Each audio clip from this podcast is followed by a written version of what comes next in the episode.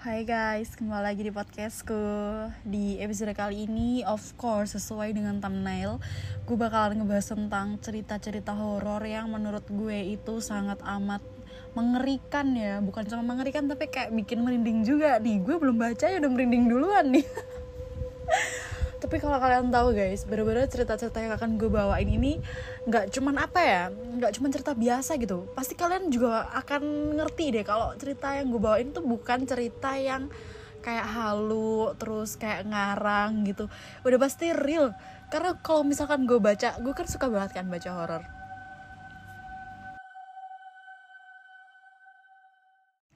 Hai guys, kembali lagi di podcastku. Di episode kali ini gue bakal ngebahas tentang horor ya sesuai thumbnail. Jan Jan.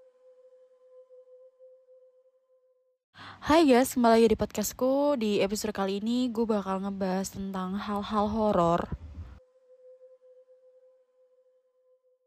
Hai guys, di episode kali ini sesuai dengan thumbnail gue akan ngebahas cerita-cerita horor yang menurut gue itu sangat amat mengerikan dan juga bikin merinding. Kalian tahu kan, gue tuh nggak suka horor-horor yang uh, receh gitu. Apalagi kebanyakan horor yang up di sosial media itu kebanyakan yang apa ya kayak ceritanya tuh dibuat-buat terus ceritanya itu dilebih-lebihin dan terkesannya tuh nggak cerita real gitu loh.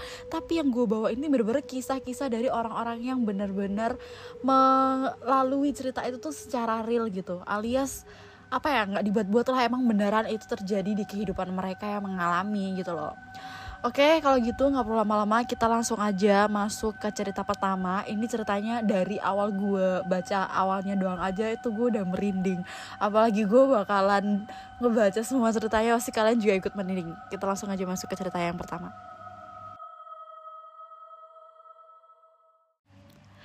Ketindihan Kunti Kribo.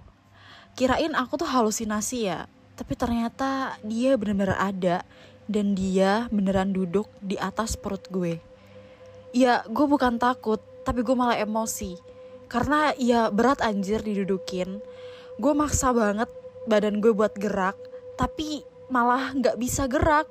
Gue malah kejang-kejang karena otot gue tuh kayak ketarik semua gitu loh.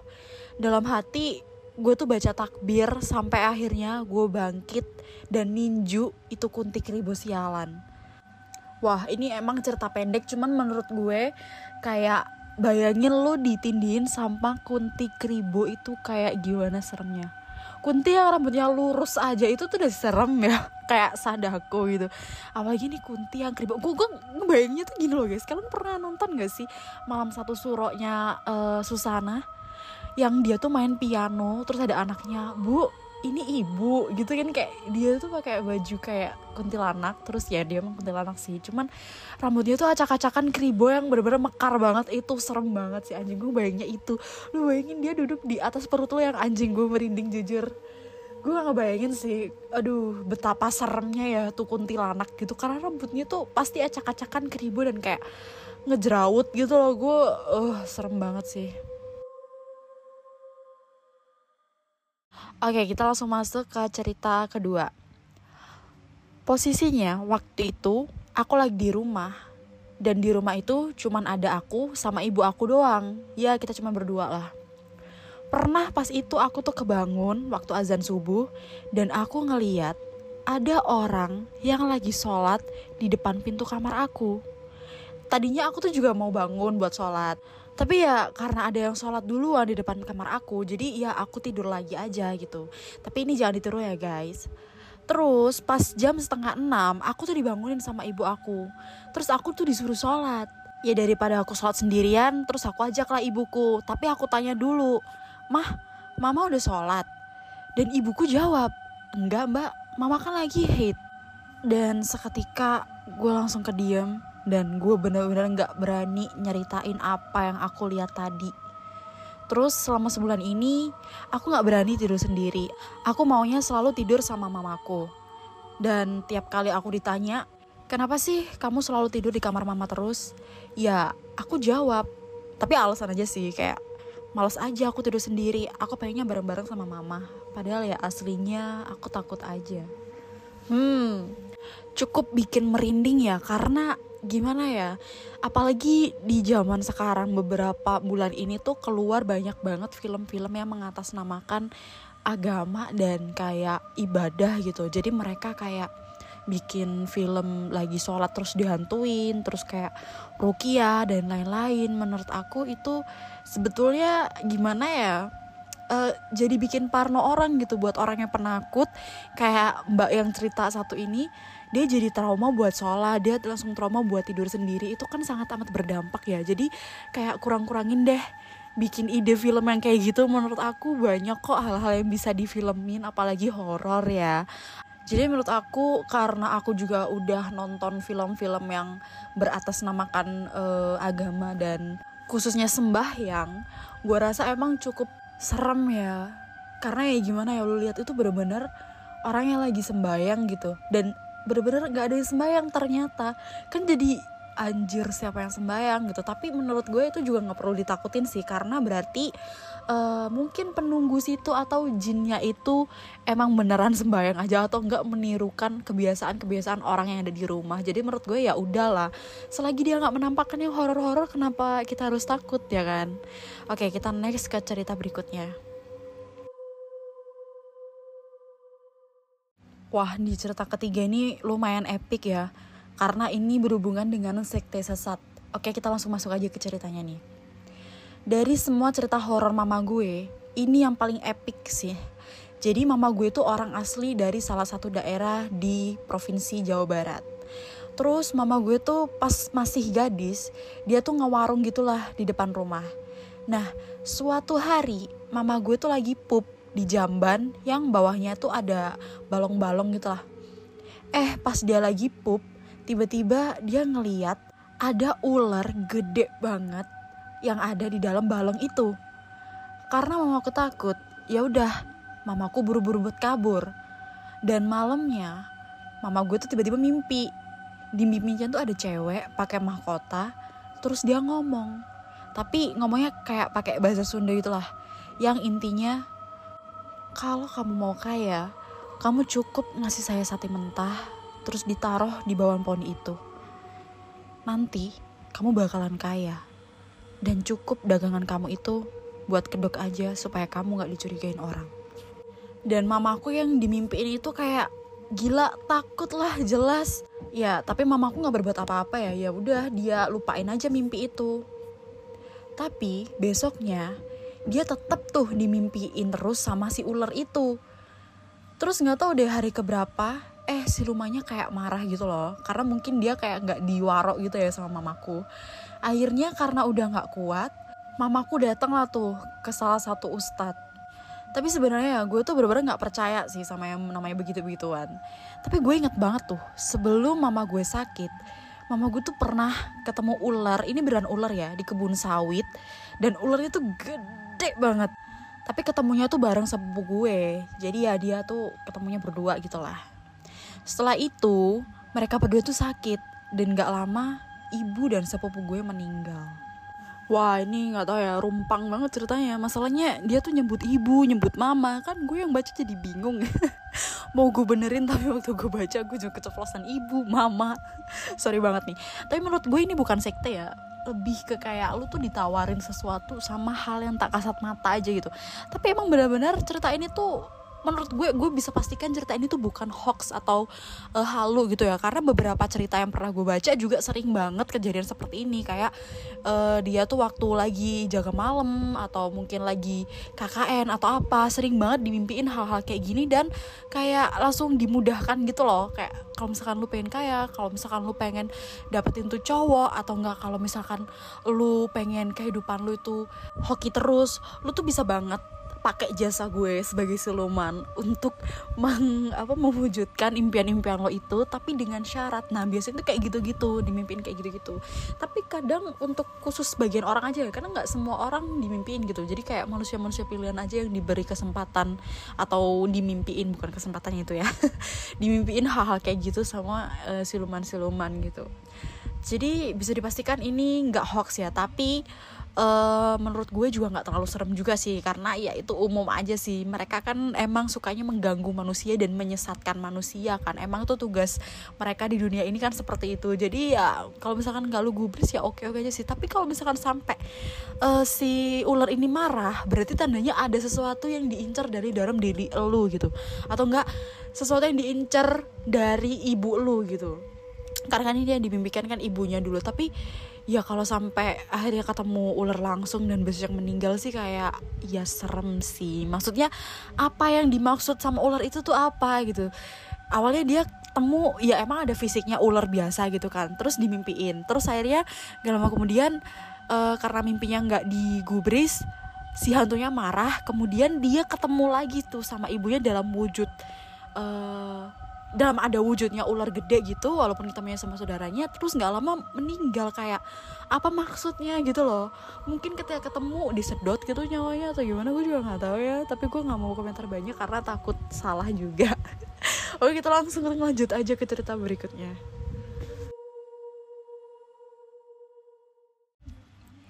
Ini cerita waktu gue masih kelas 2 SD gue sama kakak gue cowok lagi nginep di rumah Eyang dan di malam itu bertepatan dengan pagelaran wayang kulit di desa Eyang gue. Wayang kan emang dari malam ya, dari malam sampai pagi. Nah, gue tuh diajak ke sana sekitar ya jam 7 malaman lah. Sedangkan jam segitu kan masih ada hiburan sinden dan pengirimnya. Jadi kayak belum langsung wayangnya gitu loh, masih kayak uh, pembukaan gitu lah. Terus gue kan masih SD yang ditujukan pasti penjual mainan sama jajanan kan karena kita kan belum terlalu ngerti dengan hal-hal begitu.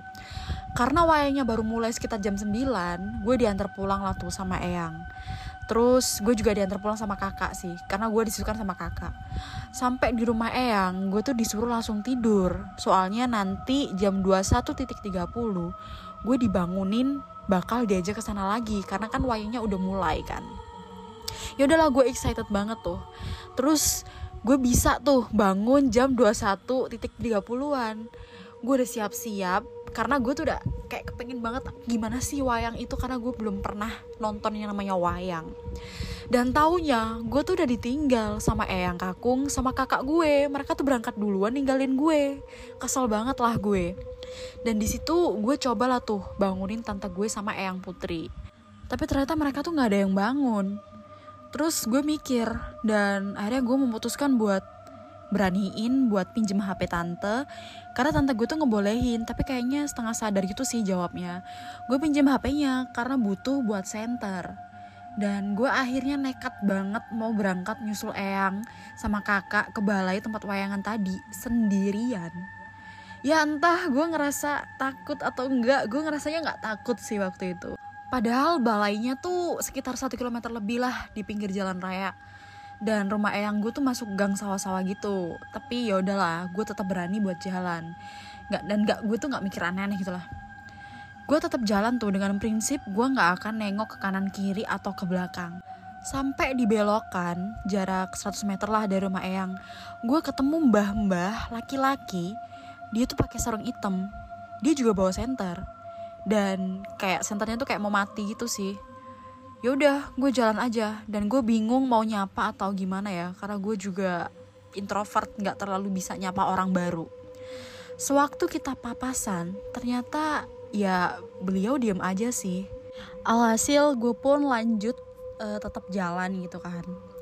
Terus ketika gue udah ngerasa udah jauh tuh dari mbak tadi gue tuh ngerasa kayak kok makin dingin ya. Terus juga gue tiba-tiba ngerasa takut. Entah itu perasaan datang dari mana pokoknya itu datang secara tiba-tiba. Apalagi setelah 30 meter ke depan bakal ada rumah kosong yang dijuluki rumah Mbah Dalang. Jadi di desa itu tuh ada yang namanya urban legend rumah Mbah Dalang yang katanya rumahnya tuh angker banget gitu loh. Secara di situ gelap gak ada lampu dan pada akhirnya gue di situ mikir kayak aduh anjir kalau gue jalan ke sana sendirian kayak pastinya takut banget kan. Akhirnya gue putar balik dan niat mau minta tolong buat anterin mbah-mbah tadi. Supaya gue tuh ada temennya gitu loh buat jalan ke apa namanya tempat wayang biar dianterin sama mbah-mbah itu. Pas gue nengok gue agak kaget tuh. Ternyata mbah-mbahnya tuh belum terlalu jauh lah jadi masih bisa lah gue panggil Oke tanpa pikir panjang, akhirnya gue minta tolong ke mbah itu pakai bahasa Jawa kerama. Ya intinya gue bilang gini lah, e, mbah boleh minta tolong antar ke balai desa tempat wayang gitu kan. Dan mbahnya pun langsung tersenyum, mau antar lah maksudnya. Jadi ya gue sedikit lega lah. Terus akhirnya gue pikir mbahnya tuh kayak galak gitu loh. Ternyata tuh enggak, mbahnya super duper ramah. Dan dia pun nanya, gue tuh cucu siapa? Kok berani banget jam segini tuh jalan sendirian, jauh lagi. Akhirnya gue ceritain lah ke dia soal gue tuh mau nyusul kakak gue sama eyang gue yang udah ninggalin gue. Banyak pun kenal ternyata sama eyang gue. Terus akhirnya ketika kita jalan-jalan, sampailah kita lewat rumah Bah Dalang itu yang rumornya tuh angker ya meskipun gue harus nutup mata lah ketika gue ngelewatin itu. Terus mamanya kayak ketawa gitu kayak kenapa lu nutupin mata? gitu kan. Terus ya karena gue tuh nutup mata karena gue nggak pengen mandangin itu rumah. Karena kan creepy banget ya gue takut diliatin apa gitu kan seram. Dan mbahnya juga cerita barusan dia itu dari tempat wayang itu. Nah pas dia mau pulang eh ternyata papa sandi sama gue. Jadi ya udahlah akhirnya kita balik lagi ke tempat itu dan kita pakai jalan pintas karena orangnya kan udah tau lah jalan di situ jadi nggak lama-lama lah. Dan sekitar 50 meter dari balai mbahnya tuh berhenti.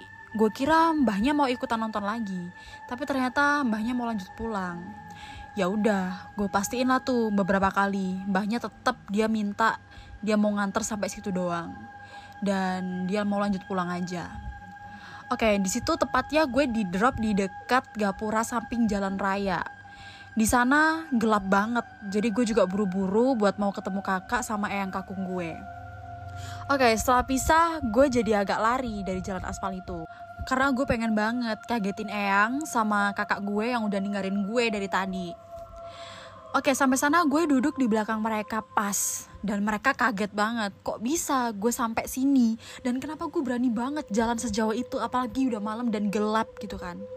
Akhirnya gue ceritain lah tuh, gue ketemu mbah-mbah itu dan karena kita lagi seru nonton wayang, alhasil gue gak ngelanjutin cerita tadi tuh yang tentang mbah-mbah itu. Oke, pada akhirnya kami tuh nonton wayang sampai jam 2 malam. Sampai di rumah Eyang, gue langsung disuruh tidur paginya gue bener-bener diinterogasi lah tuh sama orang rumah. Gue ditanyain kok bisa berani? gitu. Mereka nanya kok berani jam 12 jalan sendiri? Kalau diculik wewe gombel gimana? Nah di situ gue kaget dong.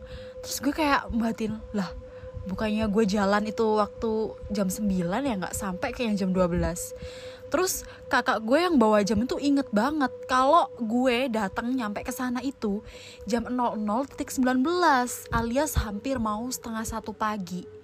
Lah, gue kan yakin ya orang gue tuh jalan cuma bawa HP-nya tante. Terus jadi tahu dong di jalan itu masih jam berapa. Makanya gue berani ngedebat kakak gue kalau waktu gue jalan itu atau waktu gue berangkat itu masih 21.30. Ya akhirnya gue ribut lah tuh sama kakak gue Eyang gue cuman bisa nengahin dan lanjut nanya tuh. Semalam kamu belum cerita loh kamu tuh dianterin sama siapa. Soalnya kakek juga mau berterima kasih nih karena kamu udah dianterin dalam keadaan selamat gitu kan. Terus gue mikir nih, gue mikir keras-keras tentang perkenalan gue sama kakek itu. Gue inget-inget, gue inget-inget. Terus gue jawab, namanya Mbah Supono Eyang. Katanya dia kenal Eyang. Dan rumahnya tuh di seberang kali pojok itu loh Eyang. Nah, di situ Eyang gue tuh spontan kayak kaget gitu loh. Supono beneran? Susilo toh? Nah, di situ gue yakin namanya Mbak Supono. Tapi Eyang kakung gue ini kayak langsung teriak manggil Eyang putri gue gitu loh. Secara gue lihat reaksi Eyang gue tuh kayak panik sih. Gue tuh nggak ngerti ini tuh ada apa gitu loh. Dan gue nggak tahu kenapa tiba-tiba gue itu dibikinin jamu. Gue nggak tahu tuh jamu apa. Tapi manis banget sampai enak banget bikin pusing. Nah, karena enak dan pusing, gue langsung tidur siang lah tuh. Sore harinya pas gue setengah bangun kakak cowok gue tuh tiba-tiba ngeledek. Cie yang habis dianterin demit. Terus gue kayak hah? Apa sih maksudnya? Siapa yang dianterin demit? Akhirnya gue nggak terima lah tuh. Dan akhirnya gue nangis kencang banget karena ya itu diledekin sama kakak gue itu. Gue nggak terima. Soalnya tuh gue nggak pernah ngerasa dianterin demit anjir gitu kan. Sampai pada akhirnya malam harinya gue diajak ngaji lah tuh sama Eyang terus dibilang pelan-pelan kalau yang namanya Mbah Supono itu udah meninggal satu hari sebelum wayangan itu ya di hari Jumat jadi ternyata beliau itu adalah seorang petani yang suka ngurus rumah kosong yang sempat kita sebut adalah rumah Mbah Dalang. Yang gue takut lewatin itu loh. Nah, eyang kakung gue ini nggak nyangka kok bisa gue ngalamin hal kayak gitu. Mana ketemu mbahnya itu sekitar 50 meter sebelum rumah Mbah Dalang kan.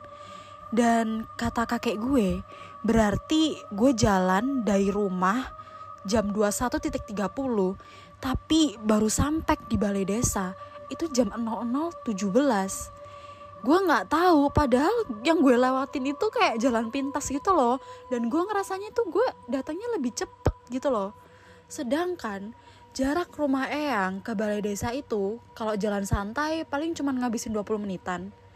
Dan di situ gue langsung nangis kejar. Gue langsung demam berhari-hari. Eyang kakung gue tuh dimarahin sama Eyang Putri karena ya itu gue diceritain hal yang sebenarnya jadi gue nya shock dan sakit gitu. Oke okay, setelah gue sembuh semuanya tuh ya aman-aman aja sih. Dan gue balik ke rumah gue yang asli sampai sekarang ya biasa aja gitu nggak ada kejadian aneh atau apa gitu. Jadi gitu aja sih yang mau gue ceritain memorable banget dan terima kasih kalau udah mau bacain. Oke okay, thank you. Gila. Sebetulnya ini uh, tipe-tipe cerita yang sangat amat gue suka ya karena ceritanya nggak belibet yang pertama. Yang dua uh, gue bisa improve. Yang ketiga benar-benar kita diceritain dari awal cerita ya benar-benar kita tuh nggak ada yang miss gitu ya nggak sih? Kan ngerasa nggak sih kalau ceritanya tuh mulus-mulus aja sehingga kita tuh nggak ada hal yang bikin bertanya-tanya gitu tuh nggak ada karena benar-benar dijelasin. Si mbak ini siapa? Dia kenapa bisa jalan sendiri?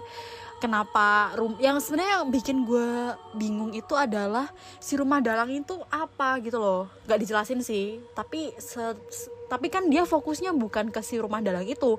Terlebih si Mbah Supono ini kan. Jadi ya nggak perlu dipertanyakan sih tapi tetap penasaran aja. Apa hal dibalik angkernya rumah Pak Dalang itu? Atau apalah rumah Dalang itulah pokoknya. Kan kita juga penasaran ya walaupun isi ceritanya sebenarnya bukan ceritain rumah itu tapi ke lebih ke condong Basupono ini. Ya serem sih ya karena ya lu juga bego anjir ngapain lu kayak uh, apa ya udah tau ditinggal tapi tetap aja maksa buat jalan sendiri. Tapi yang namanya kecil ya dia aja udah excited banget buat nonton wayang. Terus ditinggalin kan juga sebel ya. Terus eyangnya juga kenapa lu tinggalin sih anjir? Mungkin kasihan ya cucunya tidur pulas gitu kan mau dibangunin juga kayak aduh sayang gitu kan. Ya menurut gue ini hal yang sangat mistis ya. Apalagi lo masih kelas 2 SD jelas itu sangat memorable lah. Pasti ya serem juga sih. Tapi gak tau deh. Pokoknya seru banget sih cerita yang kali ini gila kita udah bacain beberapa beberapa cerita yang menurut gue itu sangat amat bikin merinding ya. Jujur kalau misalkan gue emang merinding. Tapi untuk di cerita yang terakhir ini benar-benar sangat uh, apa ya menurut gue lebih bagus lah daripada cerita-cerita awal. Dan gimana menurut kalian? Cerita mana yang bikin kalian tuh kayak wah ini seru banget nih ceritanya nih. Atau mungkin terlalu panjang tapi yang awal kalau panjang tapi asik kan boleh kan? Daripada dikit tapi nggak seram ya kan Oke, terima kasih buat udah dengerin. Uh, buat kalian yang belum dengerin episode-episode belum sebelumnya, mending dengerin deh karena seru-seru banget gitu. Saya mau buat lo lewatin ya kan. Kalau misalnya kalian suka dengan cerita-cerita horor, kalian bisa request atau kalian bisa komen. Soalnya di Spotify sekarang ada komenan kayak, ya udah kalian komen aja pengen horor gitu. Nanti gue bikin lagi gitu loh. Oke, segitu dulu yang bisa gue sampein. Kurang lebihnya gue minta maaf. See you next episode. Bye bye semuanya.